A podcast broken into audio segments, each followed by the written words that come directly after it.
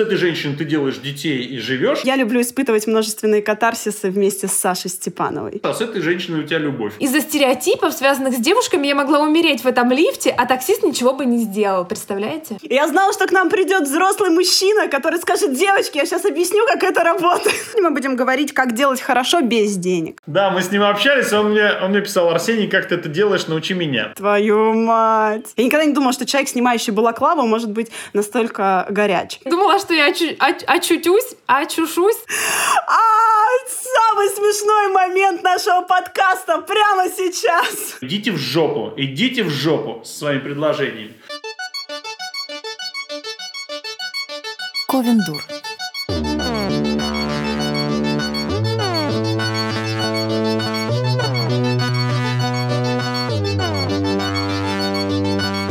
Всем привет! Здравствуйте, друзья! Это Ковен-дур, как вы, наверное, уже догадались. Было бы странно, если бы вы включили наш подкаст, а услышали, например, «Вести». Но нет, это мы. И Оль Птицева. И Евгения Спашенко. И Саша Степанова. Как обычно, в традиционной нашей манере начинаем мы свой подкаст со сводки погоды. Вот в прошлый раз было оттепель, а сегодня, друзья мои, снег, снежок, белая метелица. Что делать, когда зима? Зимой записывать подкасты, слушать Ковен-дур, читать наши книжки, покупая их. Внимание, это очень важно. Еще можно пить чай с коньяком глинтвейн, егермейстер, ходить в любимый бар, звать домой любимого бармена. Ну, а еще можно смотреть кино. Вот про кино мы сегодня, кстати, с вами поговорим чуть-чуть попозже, но немножко проспойлерю. Сегодня у нас с вами не просто гость какой-нибудь. Нет, у нас сегодня человек, у которого есть своя личная страничка на Википедии. То есть вы понимаете уровень, масштаб. Как мы продвинулись, друзья мои. О, как мы продвинулись. У меня тоже есть варианты, как можно зиму проводить. Можно, значит, поехать на острова, отдыхать на островах, кататься на яхте, да. Пить там... В Калугу, как Мариночка. Да, пить, я не знаю что, я не могу придумать никакого очень дорогого напитка, вставьте нужное, потому что я пью только что-нибудь такое супердешманское. Вот. Как и все мои. Что еще можно? Можно полететь на Луну, на Марс, не знаю, просто прыгать с парашюта, кататься в горах, но это все... История не о нас. Не про нас, увы. Нет. Для этого нужны деньги, а сегодня мы будем говорить, как делать хорошо без денег. Но об этом, опять же, чуть позже. Я сегодня такой спойлер. Как у вас дела? Как у Женечки дела? Мне важно знать, как у Женечки дела. Ой, у Женечки дела прекрасно. Мой муж продолжает сидеть дома и не работать. Я тоже не работаю. Деньги стремительно... Работать не обязательно. Да, деньги стремительно заканчиваются. И поэтому я начала ездить по друзьям. У них еда дешевле, в смысле бесплатно. За электроэнергию платить не надо. Можно зарядить мобильный телефон. В общем, понимаете, все эти вещи. Это очень выгодно. Я уже себе распланировала здесь... уже график наперед. Но недавно со мной случилась ужасная ситуация по дороге от своей подруги, которая живет далеко-далеко за Киевом. Я застряла в лифте. И застряла так безнадежно, что у меня не работала мобильная связь и не работала кнопка связи с диспетчером. И я поняла, что если в ближайшие полгода меня оттуда не достанут, то я умру. Ты немножко похудеешь просто, станешь Женечка чуть-чуть похудее, примерно так. На самом деле было очень жутко, да, потому что когда я поняла, что людей нет, это выходной, за город, какой-то дом, просто посреди поля, все разъехались, и таксист знает, что я уже вышла, подруга тоже знает, что я ушла, муж знает, что я у подруги, и никто не хватится меня искать, не знаю, несколько дней подряд. В общем, я... Мне кажется, это были кляты москали, они тебя забрали к нам. Да. Определенно. И я сняла с пальца свое обручальное кольцо и начала стучать им в дверь. Стала свободной женщиной. Да. Думала, умирать так свободной. В общем, да, и я начала стучать в дверь. Я еще думала орать, но потом я здраво рассудила, сколько я смогу орать? Минут 10. Потом у меня сядет голос, я охрипну. И я решила не орать.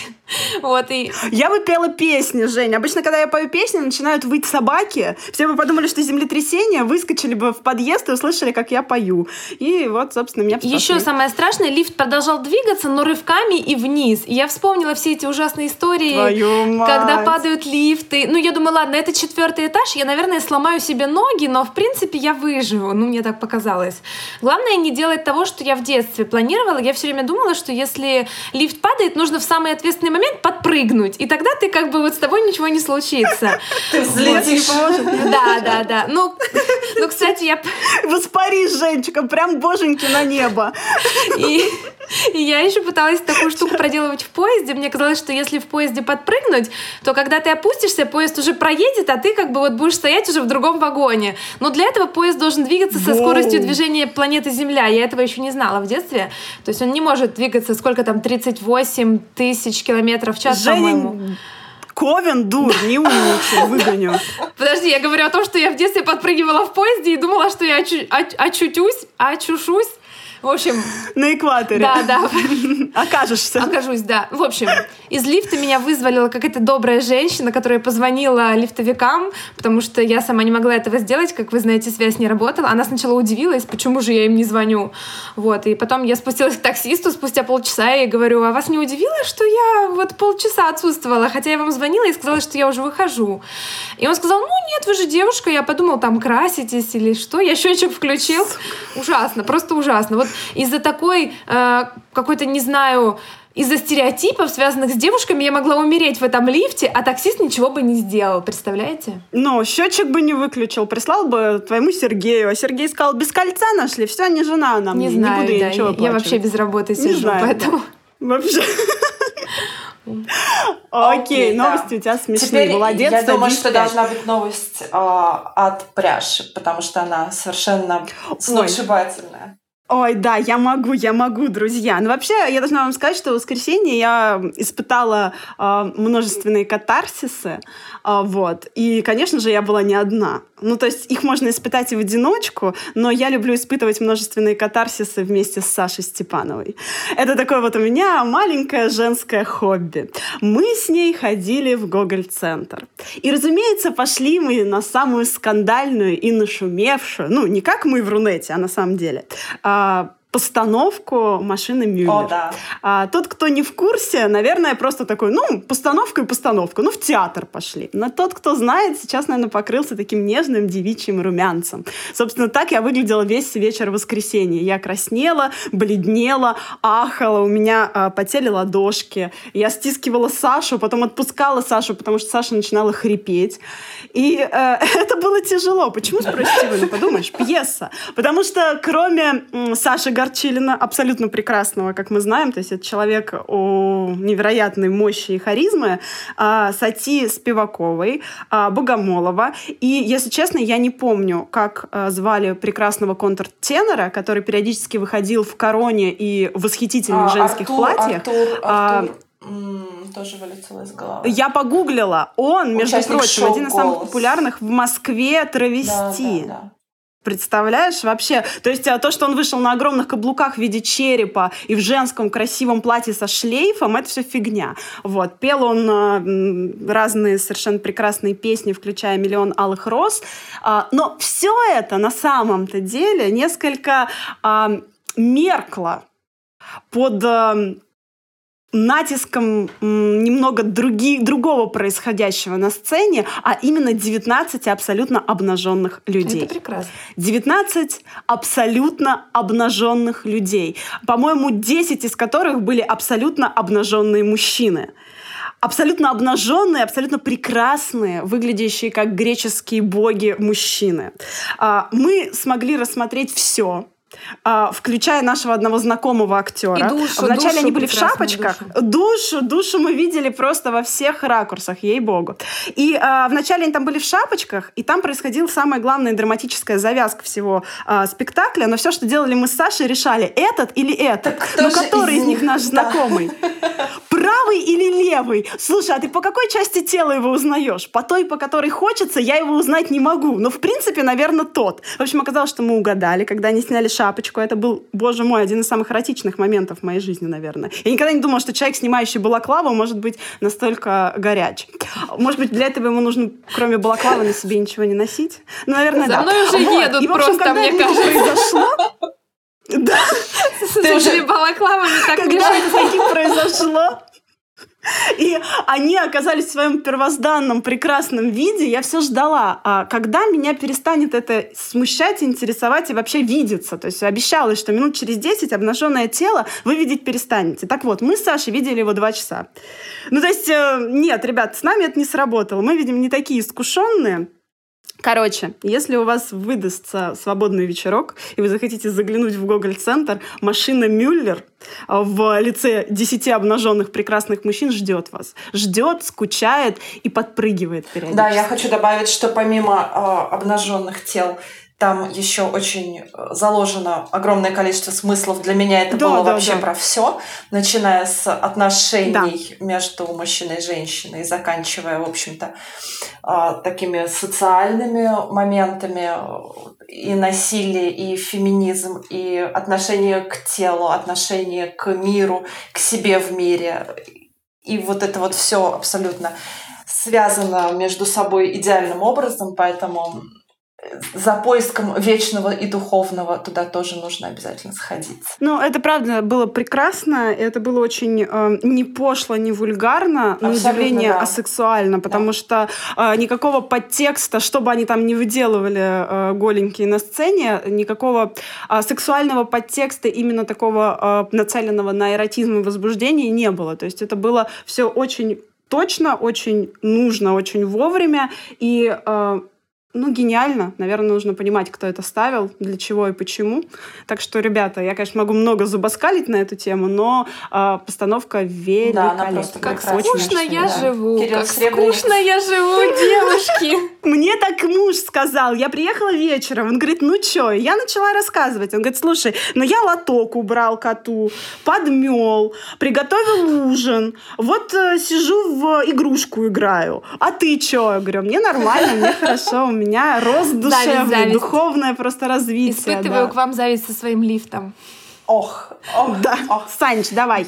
У тебя новости еще круче. У меня новость, не столько круче, сколько мне бы хотелось, конечно, рассказать об этом, потому что пока что это все так немного какой-то завесой тайны подернуто. Просто пока процесс не начался, я не могу даже каких-то подробностей рассказать. Но если нам повезет, то в пятницу, уже буквально завтра, послезавтра начнутся съемки, а если нам не повезет, то на следующей неделе в среду. Но так или иначе процесс запущен. Сейчас мы работаем над короткометражным фильмом. Это будет буквально 15-20 минут, который... несколько связан с моей первой книгой «Двоедушник». И так получилось, что я вообще не должна была заниматься этим вопросом. Я не имею отношения к режиссуре, я ничего в этом не понимаю. У меня нет денег, и, опять же, я делаю это все абсолютно бесплатно. И мне написали ребята, от которых ушел режиссер этого проекта, с вопросом, есть ли у меня какой-то опыт. Я честно сказала, что никакого опыта нет. Более того, у меня нет, в общем, не то что желания, мне страшно начинать получать этот опыт. Они такие, ты нам подходишь, детка. Они сказали, ты нам подходишь. Резюме идеально. Да. И мне очень повезло, что, в общем-то, там уже есть команда, которая работает вместе. И к нам подключились еще ребята, которые согласились мне помочь. Привет, Мариночка Казинаки, спасибо тебе огромное. Спасибо. Мы скучаем, Марина у нас будет художник-декоратор. Она там какие-то очень крутые смыслы предлагает и очень интересные такие моменты, именно связанные с декорациями, связанные с какими-то закадровыми смыслами, намеками и вот этим вот всем. Вот. И сейчас мы такие... в бешеном процессе подготовки, в написании режиссерского сценария. И мне очень повезло, что просто каким-то мистическим образом все это совпало с выходом книги нашего сегодняшнего гостя.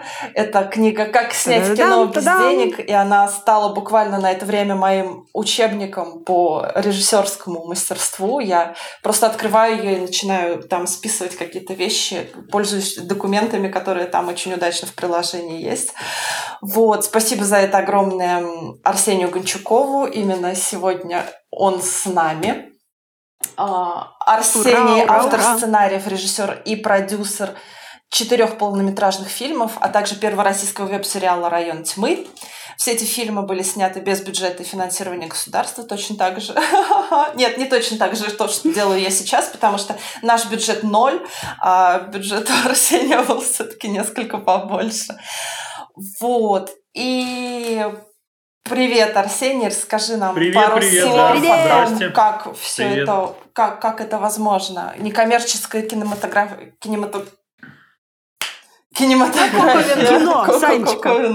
Сначала выучи слово, а потом иди кино снимай. Что такое вообще?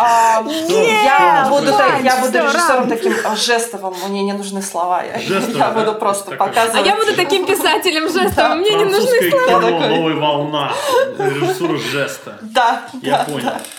Ну, ты молодец, я говорю. Спасибо.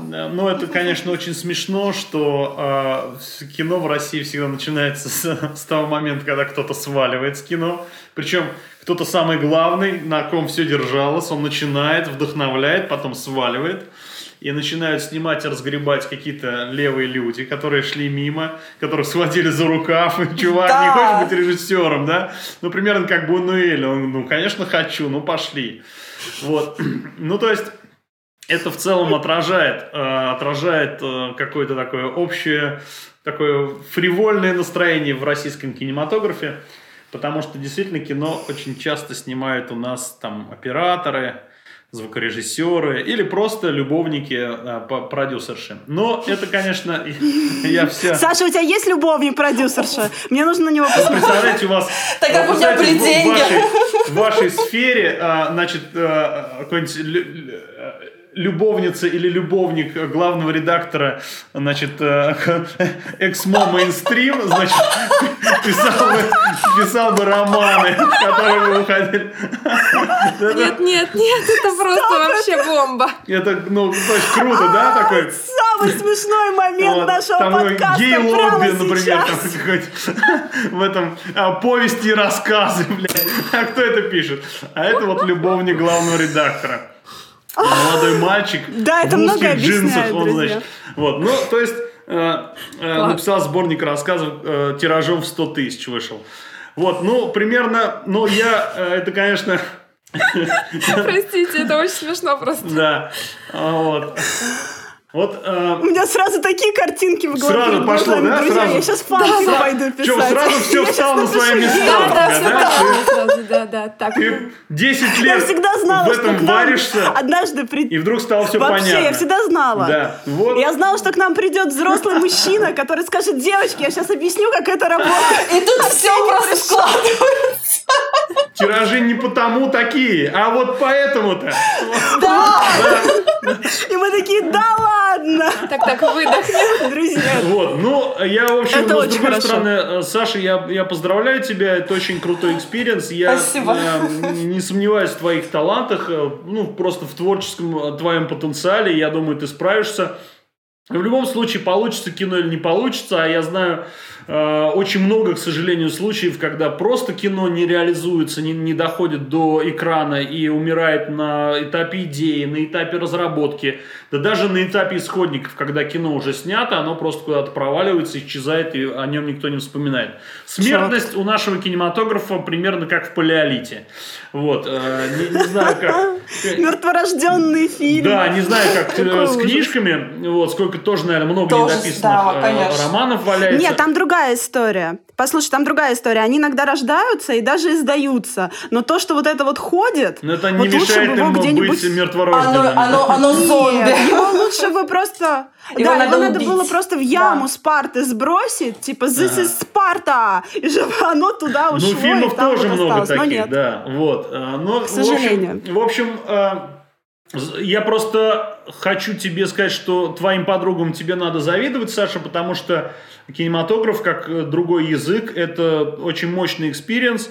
И вообще сейчас есть даже такая теория, вот молодые критики, они говорят о том, что вот это перетекание сериалов в литературу, литературы там, в театр, вот эта некая мультижанровость и мультиформатность, она идет на пользу всем жанрам, да? Угу. И в первую очередь литературе, как самой такой толстой губке, которая в себя впитывать может вообще все.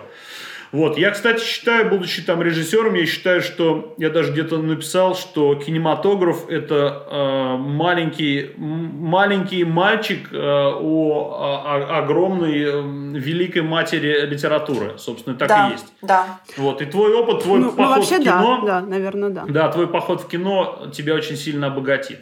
Ну и дай бог. Ну, а вообще, да, вот книжку, которую я написал, «Как снять кино без денег», она полезная. Вот сейчас свой кинокурс, свою мастерскую по режиссуре и продюсированию я запускаю, уже набираю учеников. Вот, это тоже полезно для того, кто начинает снимать кино. Ну, а что из этого принесет деньги, что приносит деньги? Вот. Вопрос ничего! Сложный. Очень сложно.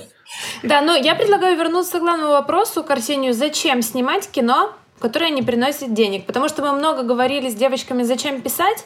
В принципе, да, ради процесса, ради эмоций. И правда, есть ради чего писать. Интересно, это как-то совпадает вот с киноиндустрией, с тем, почему люди снимают кино, зная наперед, что они не получат особо какого-то материальной выгоды. И потратят, ну да, скорее, кажется, больше, чем получат.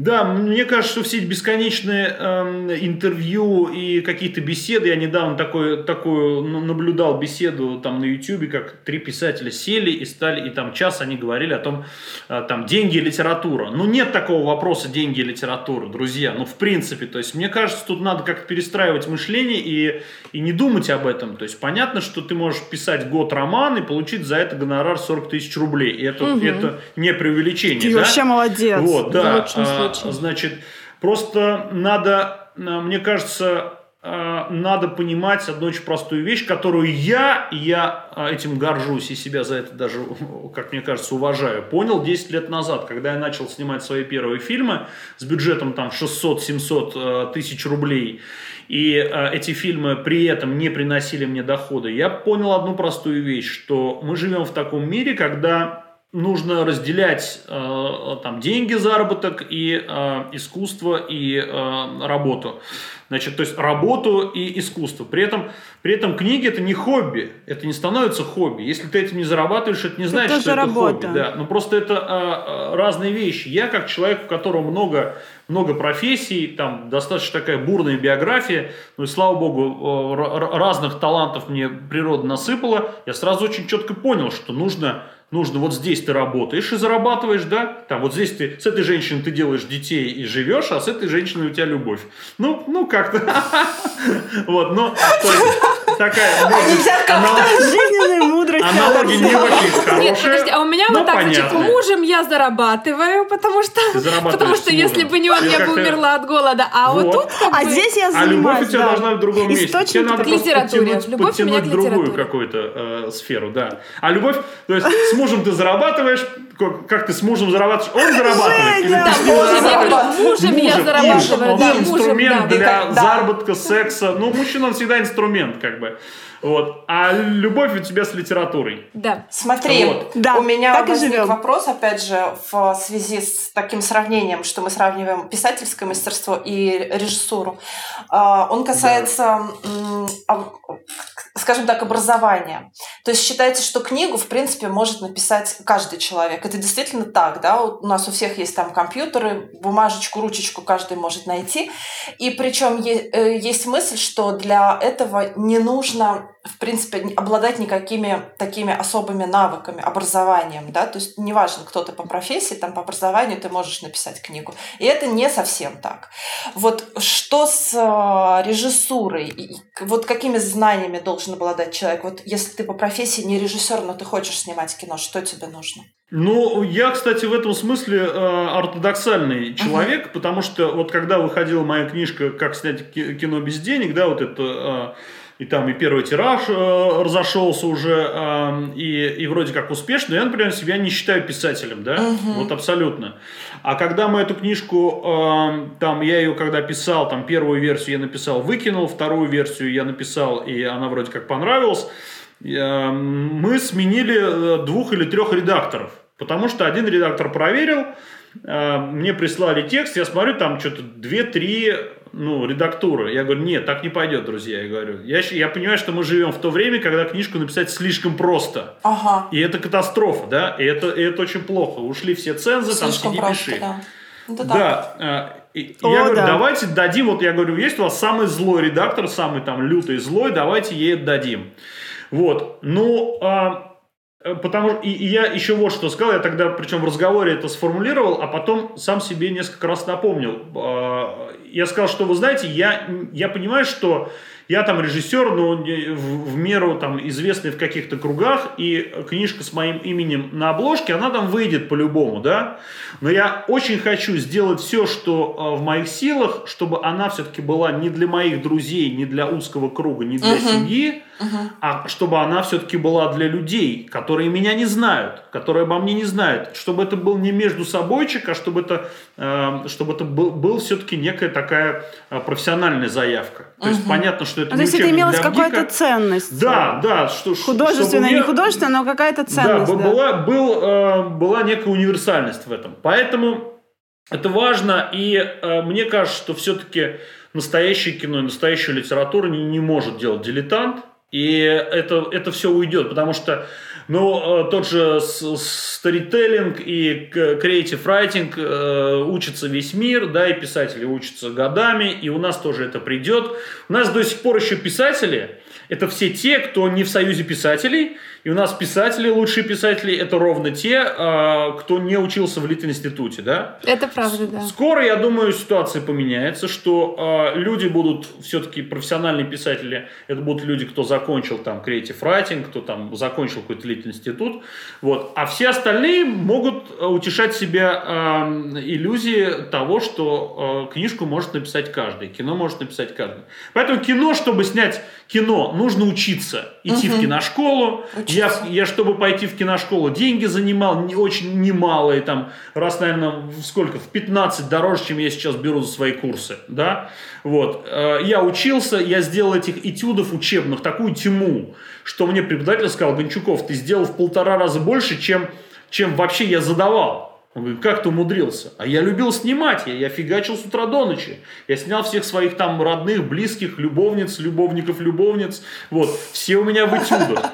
Того самого продюсера. Да, а этюды это гаммы, это, да, того продюсера, значит, а этюды это гаммы. Я учился, я не думаю, что я очень хорошо выучился, я думаю, что можно еще продолжать это дело, но, на мой взгляд, настоящие вещи могут производить только профессионалы. Но тут еще нужно понимать, что очень костная зачастую система обучения в литинститутах. Да, я не знаю насчет киношкол, но, наверное, тоже, потому что это такая махина, которая очень плохо умеет подстраиваться под изменяющуюся обстановку. Да. А обстановка сейчас изменяется в течение просто полгода, и тренд сменился. Это сменился механизм подачи информации, картинки, сюжета, прочего. И вот это, мне кажется, прям огромная проблема вообще любых образовательных учреждений, которые готовят людей творческих. Абсолютно. Потому что, да, потому что это косность литинститута пугающая, потому что, да, круто, что там учат каким-то основам, там учат правильно читать классическую литературу, учат разбирать литературу и прочее. Это здорово. Но плюс вот этих вот наших, допустим, да, школ креатинг-райтинг, они именно в том, что все-таки там есть обращение к реальности. Конечно, там есть живое. И этих курсов становится больше, их дофига. Да, и люди, да. Там, я этих курсов прошел тьму какую-то, я не признаюсь даже в этом. И это поле, оно растет, и оно будет расти, и это очень здорово. И кинокурсов тоже очень много. Школ там сколько, 50 штук, по-моему, киношкол уже разных. Поэтому в этом смысле все нормально будет. Кстати, я не согласна, что по поводу писательства, что человеку для того, чтобы писать, обязательно необходимо идти учиться вот конкретно в какое-то заведение или на курс. Я думаю, что, ну, правда, есть гениальные писатели, которые просто начинают и пишут. Но при этом тут вопрос, а не учатся ли они? Потому что в любом случае они учатся как бы на своих ошибках, на своих текстах.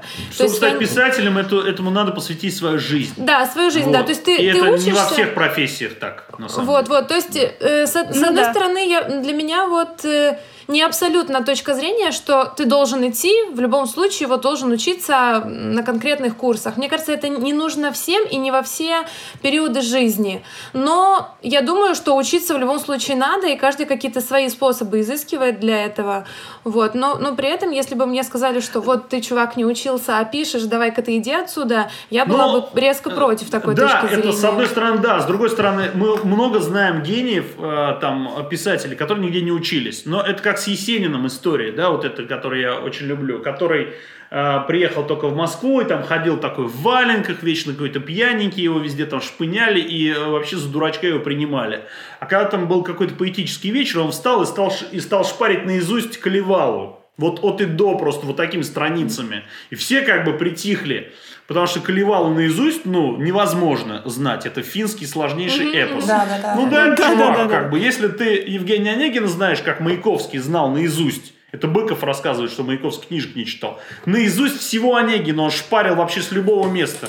Наверное, тебе не надо идти на онлайн-курсы Creative Writing School. Наверное, да. Но тут еще интересно, плюс креатинг-райтинг, допустим, курсов, любых курсов литературных, как вот для себя я выискала, в том, что ты, даже если ты для себя уже что-то по наитию нашел, какие-то постулаты, какие-то правила, какие-то фишечки, ты это как бы сам в своей деятельности за долгое время ты выработал, потом ты туда приходишь, и умные люди тебе говорят, это вообще до тебя было 100 лет назад все изобретено, реально работает, и я сейчас тебе расскажу как. И ты, с одной стороны, радуешься, боже мой, я сам до этого дошел, вот я сейчас подтвердил, что я это понял. А с другой стороны, ты думаешь, если бы я пришел сюда раньше, мне не надо было бы совершить вот эту и вот эту ошибку, вляпаться вот в это, это и вот это. Мне бы просто, не знаю, тот же Дмитрий Быков сказал, послушай, или Майя Кучерская мне бы сказала, вот это вот так и так делается. И, наверное, шишек было бы меньше. Меньше. А сколько книжек очень хороших, там и Брэдбери, и Кинг, вон две написал, собственно, по креатив-райтингу. Не обязательно где-то учиться, но конечно, у Берта Эко, они все писали. Мы опять про Кинга. Мы просто смеемся. У нас есть, если кто-то забыл, у нас есть прекрасная Катя Северина, которая считает, что любая литературная беседа за полчаса обязательно дойдет до Кинга. Рано или поздно вы обязательно поговорите про Кинга. То же самое, что если залезть на Википедию и начать лазить по Википедии, рано или поздно ты окажешься на страничке Гитлера. И Арсения Гончукова.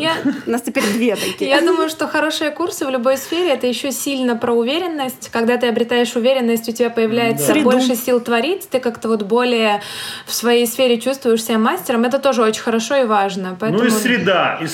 Коллеги, плечо. Я вот это, кстати, очень сильно почувствовал. Одному все-таки сложно. Один ты как дурак, ты вышел из дома, а там ходят тысячи людей вокруг, и среди них нет писателя, а есть только там домохозяйки, те, кто хочет сунуть тебе в рыло.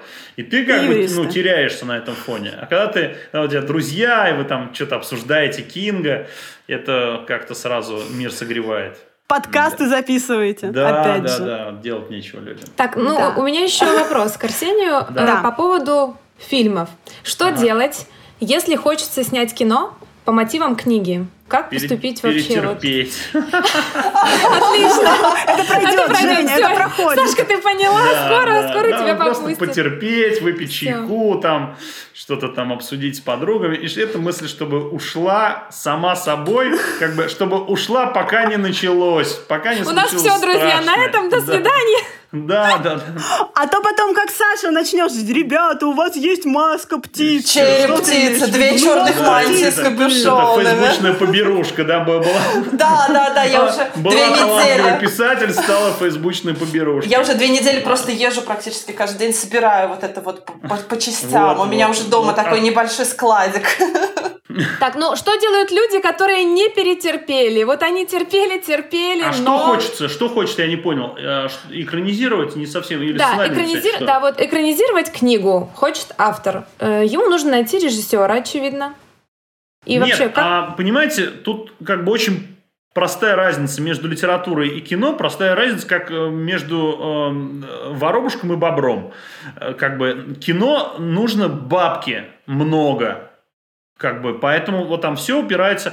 Еще Тарковский говорил, что кино несчастнейшее из искусств, потому что оно требует денег. Я пытался опровергнуть эту этот постулат. И, в общем, у меня получилось. Но если вы говорите об экранизациях, каком-то сложном кино, визуальном, которое зарабатывает, тут встает в первую очередь вопрос, кто это будет финансировать, как на этом можно заработать. Поэтому... А куда это нести? Хорошо, вот у меня есть книга. Куда мне ее нести? Сказать, ребята, смотрите, гениальная вещь. Снимите, инвестору. Оскар получите. Любовнику кого-нибудь. Редактора. Это самый лучший вариант. Я сейчас как раз делаю свой этот курс по кино, и там мы долго будем про это говорить. Чрезвычайно сложно попасть в то, что хочет продюсер. Да? То есть в каждой кинокомпании сидит продюсер. Да? Как правило, это очень, очень неглупый человек. Да? Как правило, у этого человека несколько миллионов долларов в бардачке. Да? То есть он состоятельный. И полный комплект любовниц. Мест нет. Ладно, но иногда у него нет никаких любовниц. Иногда он такой приличный семьянин. Но это человек, поймите,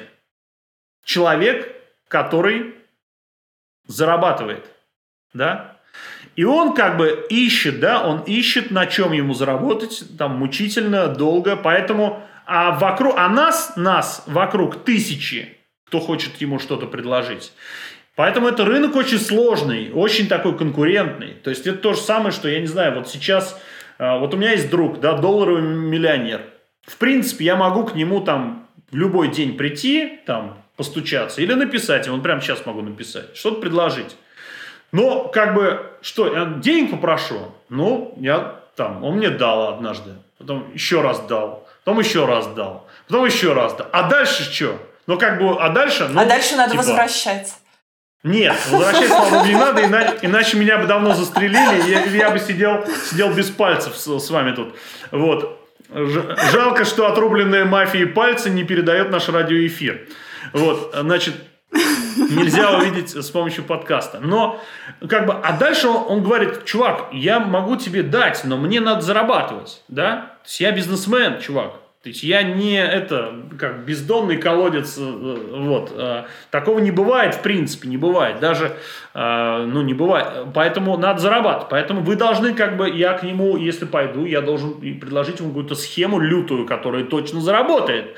При том, что он профессионал, он давно знает все эти схемы, он 30 лет занимается в бизнесе, и он знает, где зарабатывать, как зарабатывать.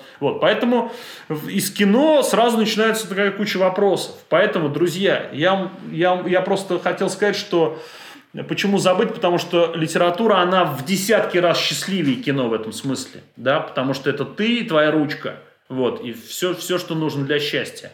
А в кино индекс горя, он очень высокий в этом смысле. И творческих людей перемалывает гораздо быстрее и гораздо круче.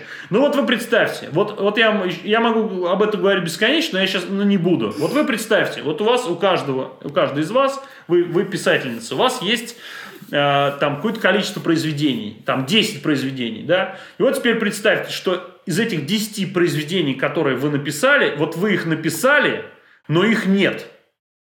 То есть их, я не знаю, вы файл стерли, да? Угу. Или ноутбук потеряли с романом. Это грустная ситуация. Да, это кошмар. Это ужасно, да. Это вещь, которая, мне кажется. Да, которая ломает пополам. А это я вам говорю, я знаю таких сценаристов, я знаю одного сценариста, какой-то невероятно талантливый человек. Я вообще, когда с ним познакомился, стал читать его сценарий, я стал понимать, что я вообще тут делаю. Да? Он очень талантливый до сих пор.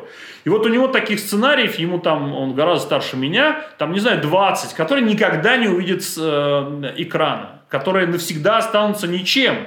И это же сценарий, его как повесть не дашь почитать. То есть он нигде. Ты потратил на него жизнь, ты его написал, а его нет, ты потерял этот ноутбук. Это реальность, в которой живут сценаристы, это очень горькая доля. И очень часто люди становятся близки к тому, что перестают писать, перестают заниматься этим, или что еще хуже, остаются в профессии, но ничего не хотят писать настоящего. Даже у меня такое было, даже по мне проходилось эта вещь, я вообще не хотел никаких идей генерировать. Слушайте, ну, я там 30 идей вам сгенерировал, они никуда не пошли, но я не буду больше этим заниматься. Очень много разниц между кино и литературой, и если вы хотите что-то... Это нормальное желание у литератора. Ну, то есть, не спешите сбегать из литературы в кино, это вот 100%. Но если у вас есть, как у литератора, какие-то киноамбиции, это здорово, просто нужно понимать, что это достаточно сложно, а с экранизацией еще сложнее. Можно долго очень ползти этой улиткой по горе Фудзи, вот, ползите, но, как бы, да, уровень ожиданий надо ставить невысокий, как вот это, невысокий. Да, да. А скажи, можешь вот так вот прям сходу вспомнить какую-нибудь хорошую, по-настоящему хорошую российскую экранизацию?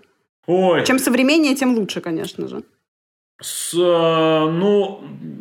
Не могу так сходу вспомнить. Я могу, например, я вспомнил, там «Хороший, плохая», это не будем обсуждать. Вот «Черновик», да, совсем недавно, да? Там матрешки боевые. Да, там боевые матрешки. Да, да. О чем? Это делал продюсер. Я знаю этих продюсеров. Они мои знакомые, очень талантливые люди, очень хорошие. Я хотел сказать, что можно спорить о том, насколько хорошая эта экранизация, но таких экранизаций очень мало. Мне вот приходят когда заявки от кинематографистов, там, ну, от начинающих, от сценаристов, от писателей. Вот там фантастический фильм. Я говорю, чувак, ты посчитай, сколько даже очень хороших книг в жанре фантастика, очень хороших, просто вот, ну там, и сколько фильмов в соотношении, и посчитай шансы того, что твоя заявка при жизни хотя бы твоих внуков, как бы, ну, дойдет вообще до продюсера. Ну, давайте будем реалистами, ребята. «Тобол», например. Вот сейчас экранизирует «Тобол». Должен вот прямо сейчас вот выйти. Очень его пиарят, понятное дело, там звездный состав, максимум, наверное, что может наш отечественный кинематограф выдать. Книга хорошая, на самом деле. Книга хорошая, мне понравилась, я читала с большим удовольствием, слушала аудиокнигу. Что вот вообще из этого может получиться? То есть я смотрела какие-то отрывки, и уже понятно, что это, ну, такое. Почему это всегда так получается? Хорошую книгу делают, ну, такое. Матрешки боевые. Мне очень нравится история с Глуховским, да, который «Метро» не дал никому экранизировать. Супер, да? Вообще. Да. Вот. То есть он крутой, он молодец. Он всем сказал, идите в лес. И он сейчас остался с этим «Метро». Как бы никто не изговнял книжку, да? А «Метро» осталось, да, «Метро». Да, вот, первая мысль. Вот. Он там в каком-то интервью жалел, что он не отдал права Lionsgate, они просили, они бы сделали такую мировую франшизу. Но молодец, он герой, и он вот... Иванов все-таки, это его выбор, да, как автора, вот, может быть, он не такой трагичный выбор, люди будут знать, что есть говно фильм и есть классная книга, и что теперь, да, и книгу еще там... Но вообще он самый экранизируемый у нас в стране, насколько я поняла. Да, Иванов вообще сейчас вошел в тираж, он круто пишет, у него там интересные идеи, сейчас все, что он откроет рот, это будет экранизировать, как прогноз погоды от Иванова будут печатать сразу, как у Прилепина, в общем.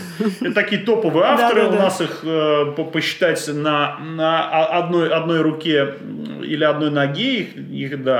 Сколько пальцев? У всех по-разному. У меня, кто имел дело с русскими инвесторами, чуть меньше пальцев, да. Вот. Поэтому, молодец. Тоже дает экранизировать все подряд, так тоже можно. Это интересно, почему так получается, и печально. Интересно и печально одновременно. Это вообще отдельная тема экранизации. Это, причем даже в драматургии, в сторителлинге, это отдельный раздел знаний. Вот, потому что экранизацию сложнее писать, и чем книгу, и чем чистый сценарий. Это как кто-то сказал очень хорошо, что экранизировать книгу – это то же самое, что усыновить чужого ребенка, да? Там совершенно другие условия. Да. То есть книга изначально должна быть кинематографичной. Написано книга как бы это расчетом, наверное. Книга это как тело, да, вот хирург, когда там вторгается в тело и начинает что-то, это уже плохо, знаете, да, иногда там операции не надо делать, даже когда болит, потому что любое вторжение, самое гуманное, всегда для тела колоссальное столкновение с поездом. Также книга, экранизация это не книга, это не переписать, это просто отдельное произведение, по мотивам. Которая каким-то образом, очень хитрым образом соотносится с изначальным произведением. И вот эти отношения – это безумно сложная штука. Вот. Это как пересобрать, не знаю, этот военный истребитель, пересобрать у себя в огороде. Ну, попробуй. Да, ты знаешь, я, в принципе, с этим и столкнулась вот именно сейчас, когда мне пришлось писать, казалось бы, я автор, и я же пишу сценарий, да, по своей же книге, но на самом деле возникло огромное количество проблем, и пришлось переиначить вообще практически все. Там не осталось ни одного слова от книги, там не осталось ни отношений между персонажами, ни каких-то изначальных смыслов, потому что все это абсолютно не укладывалось в формат, и этот формат пришлось, ну, как-то, я не скажу, что упрощать, но делать более техничным, что ли. То есть, вот... Ну, сюжетом. Да. Очень же много прозы, которую вообще невозможно экранизировать. Да. Там нет ни сюжета, ни начала, ни конца. Там идет поток сознания. Вот. В общем, да. Это две Я сейчас разные. Сидела и думала, что вообще экранизированное, что мне вот прям понравилось. Я поняла, что вот будете смеяться. Мне очень понравилось, как сняли статского советника по Акунину. Да, хороший, да. И турецкий гамбит очень хороший. И турецкий гамбит хорошо вот сделали, да. Они совершенно разные, но очень классные. Просто мне нравятся, собственно, вот первые книги про Фандорина очень нравятся. И фильмы были прям, здоровские. Сейчас вроде тоже что-то снимают еще про Фандорина. Я не вспомню. А турецкий гамбит, по-моему, даже в статистике, в каких-то рейтингах, самая лучшая вообще экранизация русской литературы. Самый лучший. Во как. Да. Ну, понятно. Поэтому мы одним неглубоким капком, в общем, выбрали всю кассу. То есть, вот только что как бы... Да. Все. Мы перечислили все лучшие экранизации. Фактически, да. Я хочу немного вернуться сейчас к разговору о форматах и поговорить о веб-сериалах, потому что у нас это такая достаточно новая штука, немного непонятная вообще, как это все работает, почему именно такой формат, на кого он рассчитан вообще, кто эти люди, которые смотрят эти сериалы, и что им показывать. И чем это отличается? Веб-сериал такой новый, очень свежий формат. Он безумно популярен в мире. В Китае выходит десяток новых веб-эпизодов, как называют, веб-эпизодов в день. Развивается очень мощно в Великобритании. Там несколько даже фестивалей.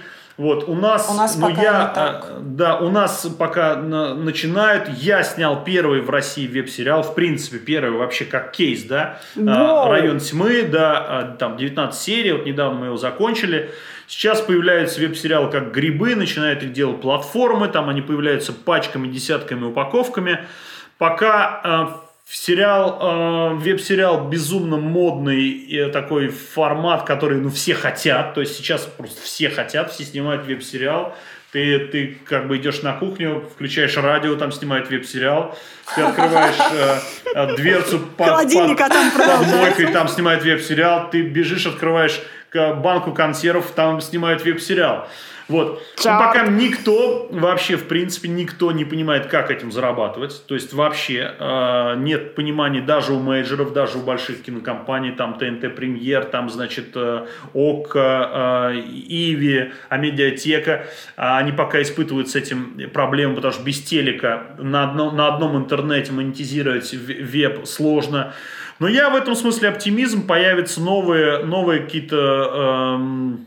Амазоны и Netflix у нас, и эта монетизация будет продумана, вот, но пока сложно. Но формат он очень привлекательный, потому что ты абсолютно свободен там практически от всего, да? Самое главное, ты свободен от передатчика, ты льешь в интернет, и там все смотрят. Но то, что надо в интернет вложить кучу денег, чтобы там это посмотрели, да, вот, это другой вопрос. Но все равно это очень привлекательно. Потому что... Особенно сейчас, когда очень много информации становится, и, в принципе, уже борются за просмотрщика, за этого зрителя, потому что информационное поле выросло просто до какого-то огромного мыльного пузыря.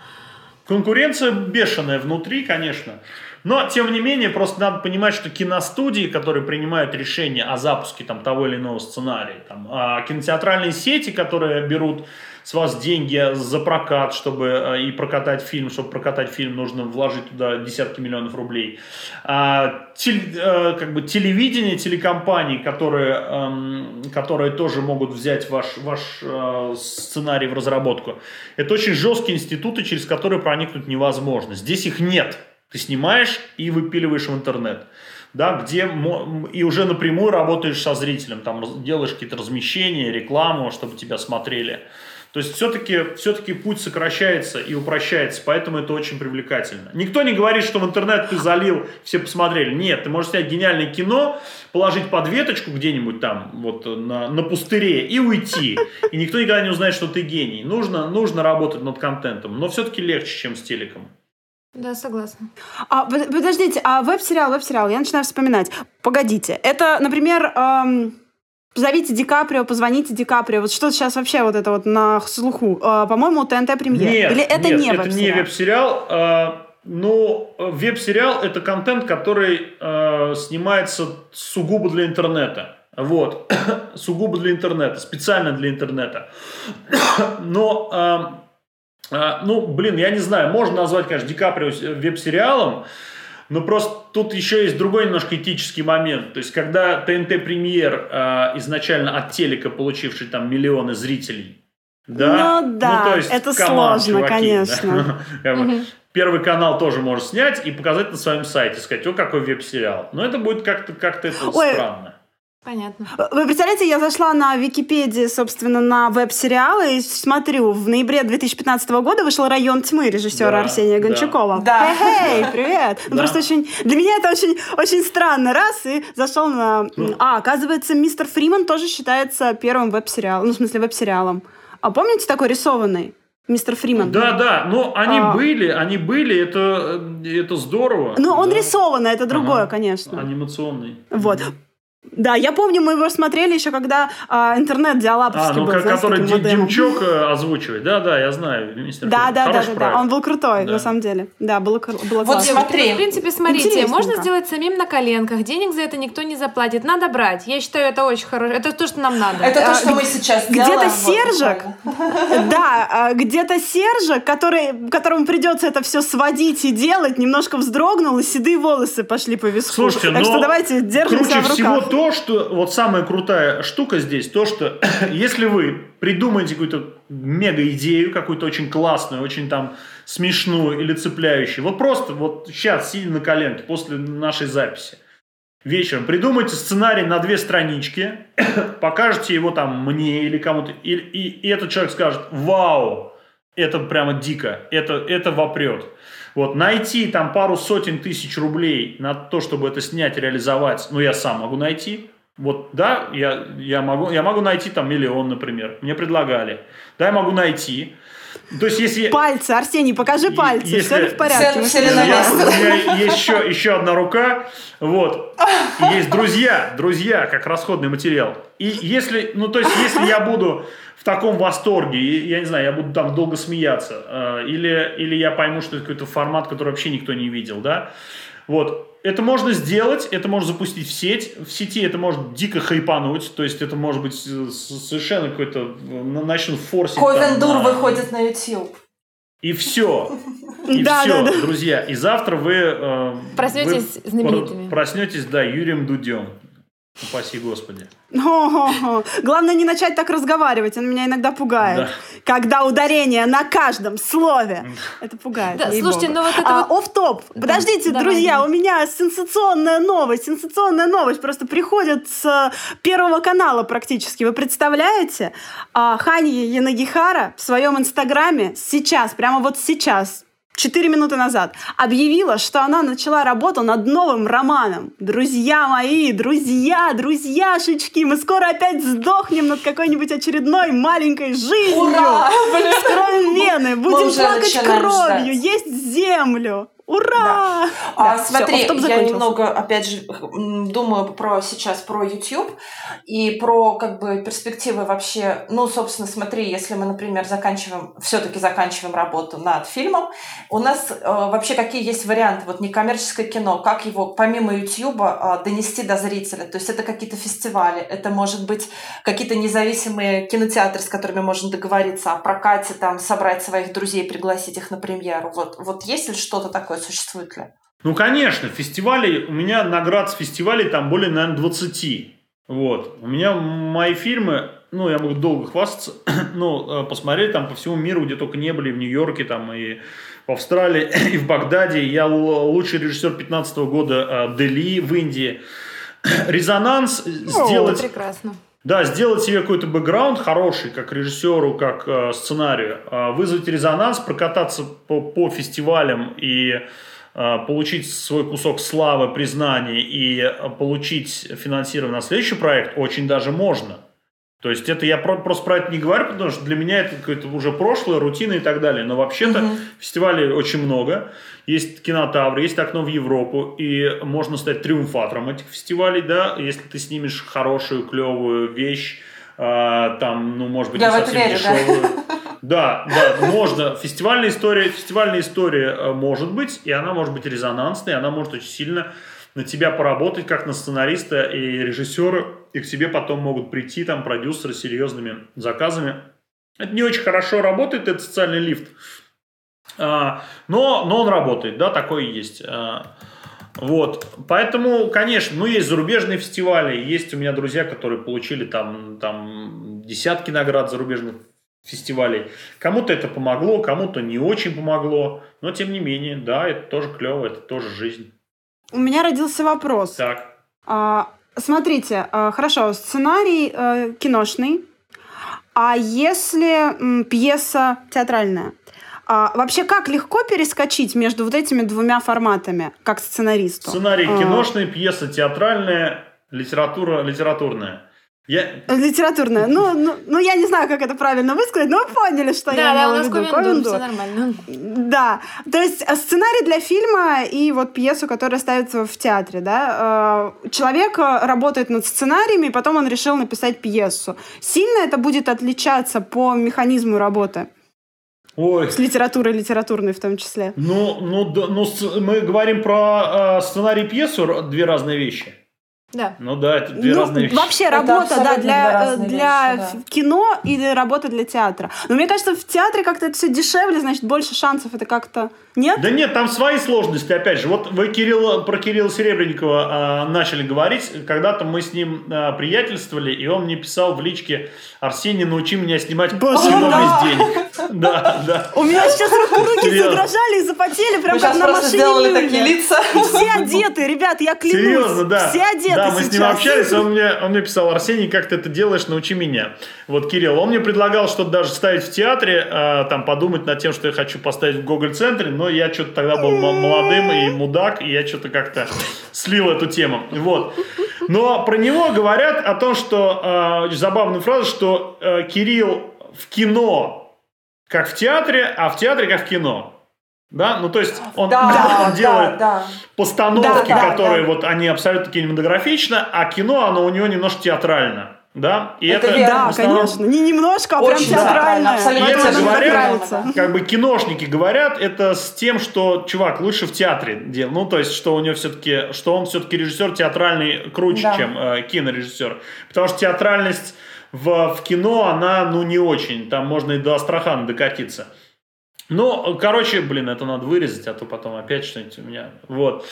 А я кого-нибудь вот так вот по ходу так вот шлепну, потом мне прилетает, значит. Пальцы. Вот. И нас не слушает никто, кто мог бы прилететь.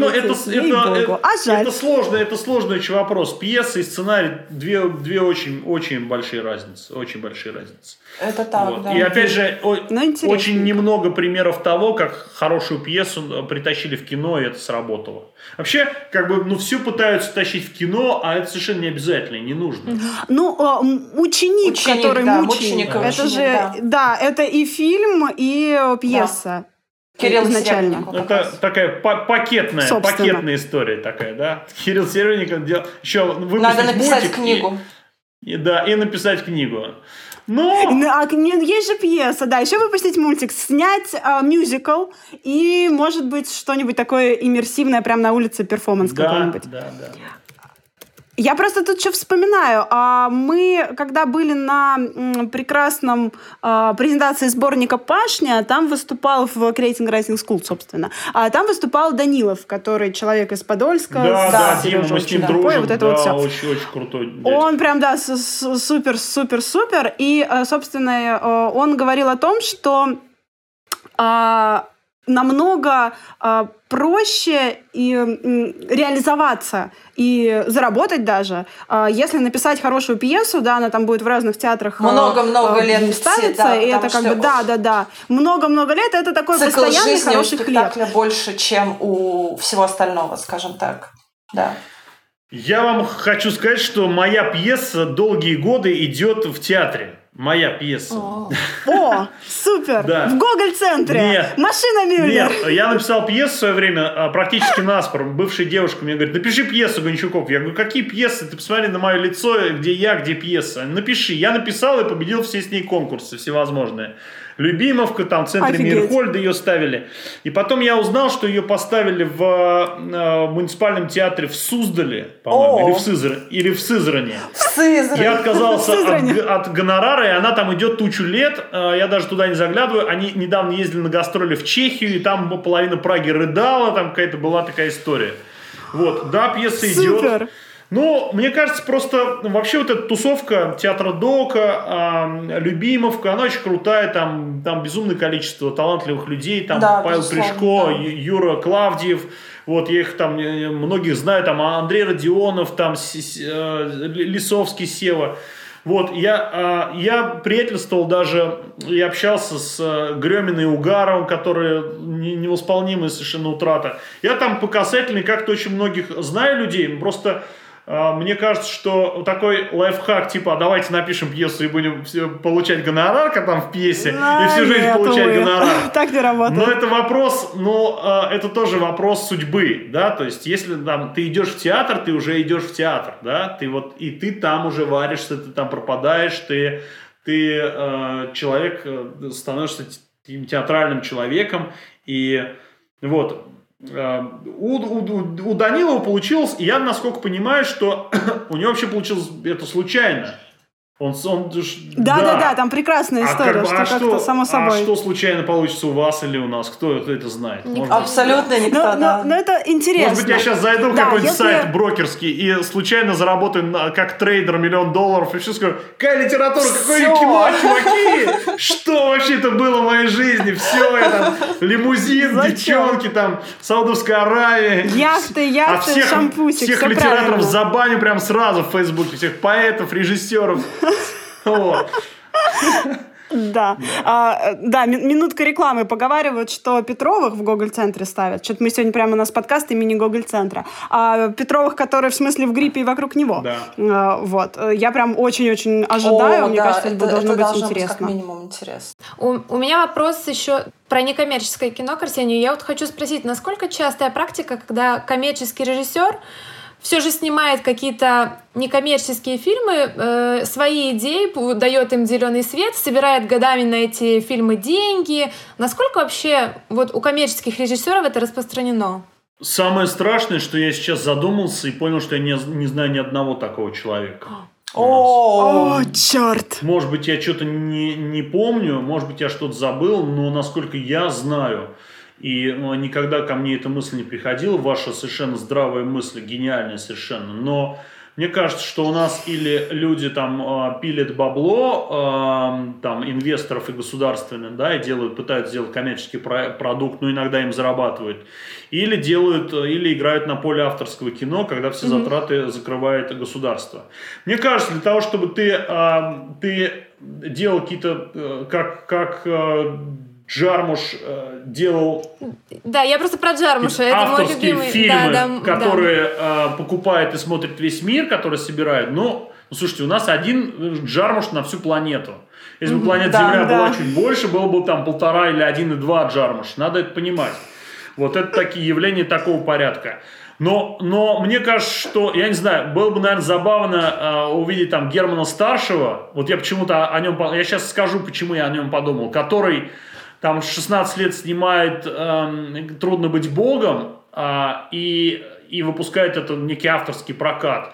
А потом параллельно идет и делает каких-нибудь смешариков, которые там собирают миллиард.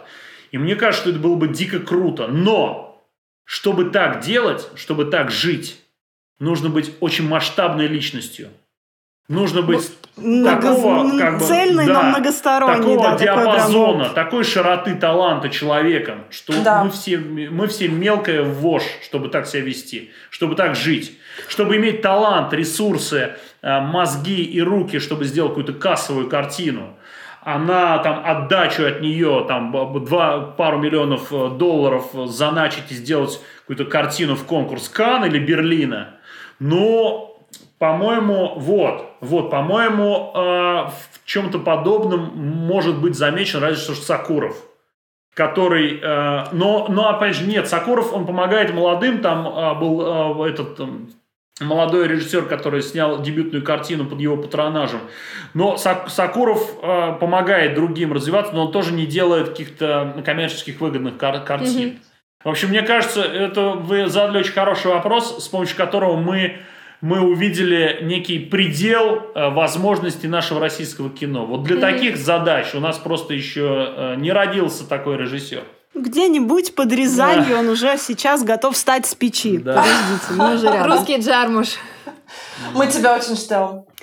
Да, теперь мы можем, я думаю, перейти постепенно к «Домашке по литре». Да, «Домашка по литре». Кто первый? Я могу начать. У меня просто такая книга, которая связана вообще с тем, о чем мы говорили. Она связана со сторителлингом. Это книга Маки «Стариномика». И, в общем, для меня эту книгу открыла знакомый редактор. Спасибо ей огромное за это. Мы обсуждали вопрос прокрастинации и пришли к тому, что, в принципе, наша прокрастинация, авторская, писательская, проистекает от некоторого тупика. Вот когда ты пишешь, начинаешь вдохновенно писать какую-то новую историю и доходишь до какого-то момента, да, и упираешься в то, что ты не знаешь там, что будет дальше, не знаешь, как продолжать, и у тебя начинает что-то рассыпаться. И в этот момент начинается именно такое откладывание на потом, состояние потерянности, потеря интереса к всему, что было написано. Вот. И легкий алкоголизм добавляется. Да, разные напитки, разные средства, диванчики, пледики и походы в театры, вместо того, чтобы работать над текстом. Да. И, в общем, одним из выходов из этой ситуации, в общем, может быть просто четкое простраивание структуры с самого начала. И действительно, эта книга, она дает какие-то очень простые, элементарные, можно даже сказать, тупые приемы работы с текстом, которые помогают в том числе там писать сценарные заявки и прочее. То есть это такой молоток и гвозди. Это совершенно не про стилистику, это именно про саму историю, про работу самой истории, про проработку ее.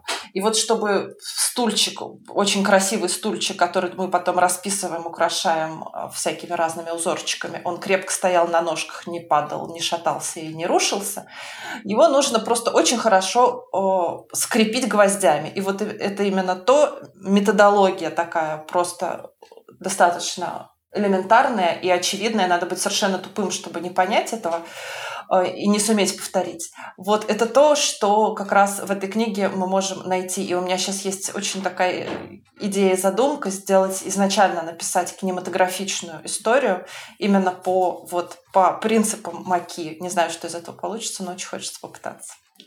Здорово. Женч? Я сегодня порекомендую свою любимую книгу, одну из любимых книг. Это «Орландо» Вирджинии Вулф. Я недавно задумалась, почему я еще ни разу ее не порекомендовала в «Домашке по литре». Мне кажется, это книга, которую вообще невозможно экранизировать, хотя есть экранизация, потому что это книга-цвет, книга-эмоция, просто какое-то лоскутное одеяло, сборник... брызг вообще света. И очень странно, как вообще можно воплотить в кадре нечто подобное. Я видела экранизацию, она неплохая, но, как мне кажется, вообще мало чего общего имеет книги. Если вам нравится литературный импрессионизм, если вам нравятся отголоски эмоций, если вы готовы к потоку сознания, к сказкам в этом потоке, читайте. Я очень-очень люблю эту книгу, и прям хотелось бы, чтобы как можно больше людей тоже ее полюбило и увидела. Здорово. Арсений, нам нужна домашка по литре.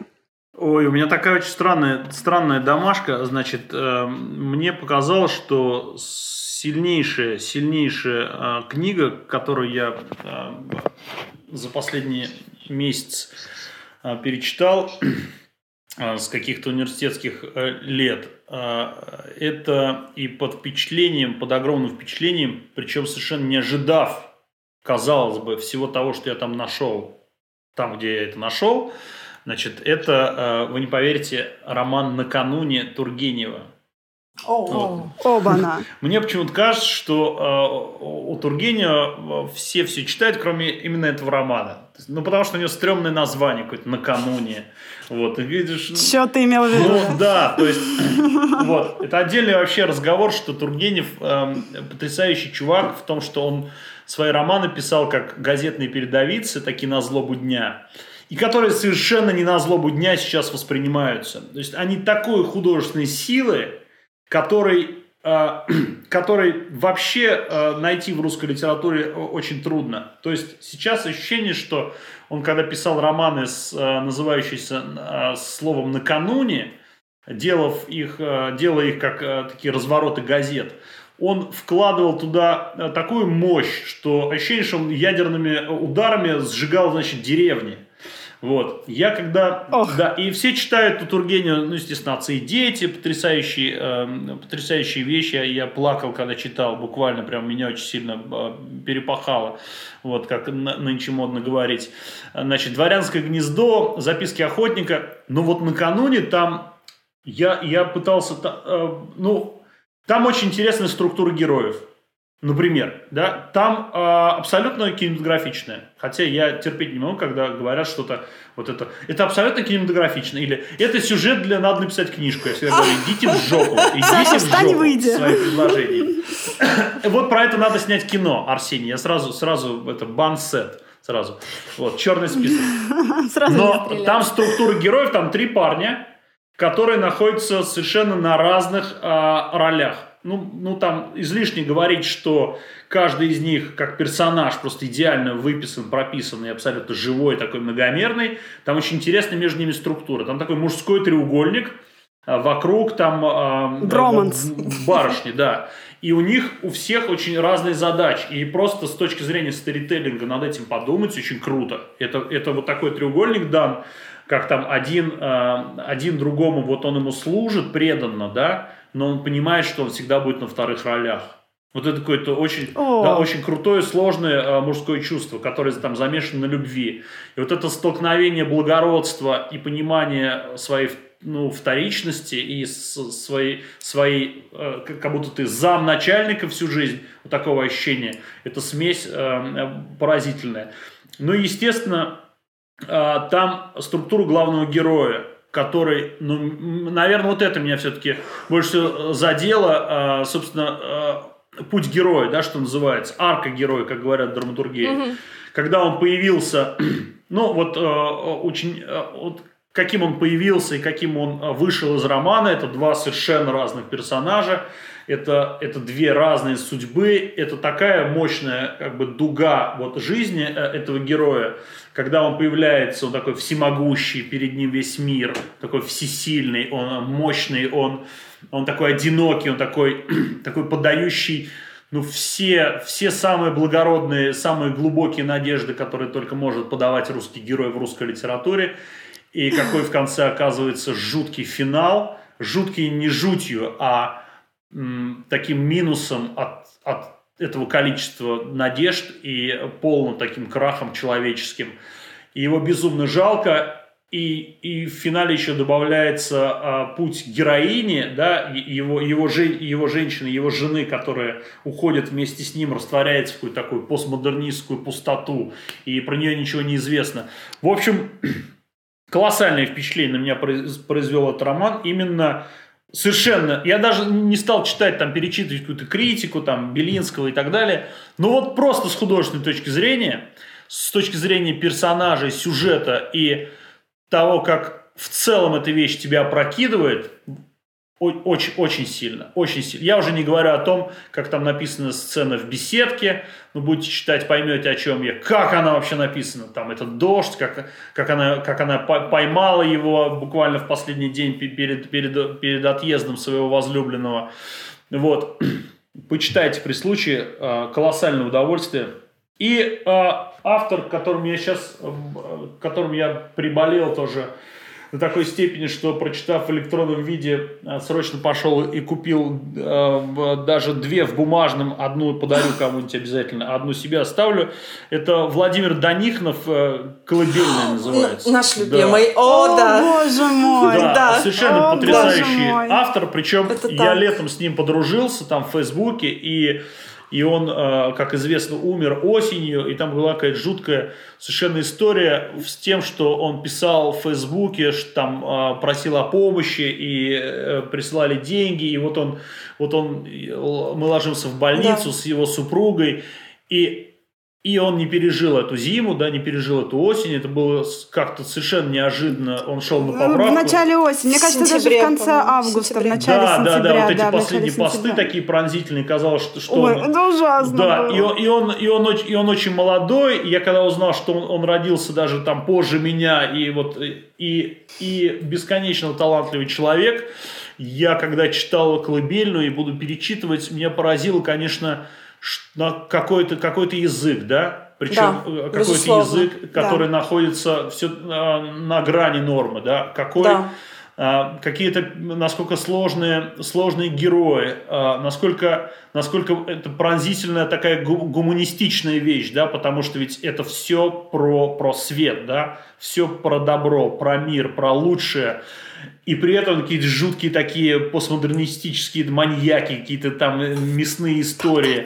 Да. И при этом удивительно, классные. Как это можно сплести. Да. И потрясающая совершенно книга. И меня, конечно, потрясло, как она заканчивается. Она расширяется до какой-то редкой нынче вот художественной широты.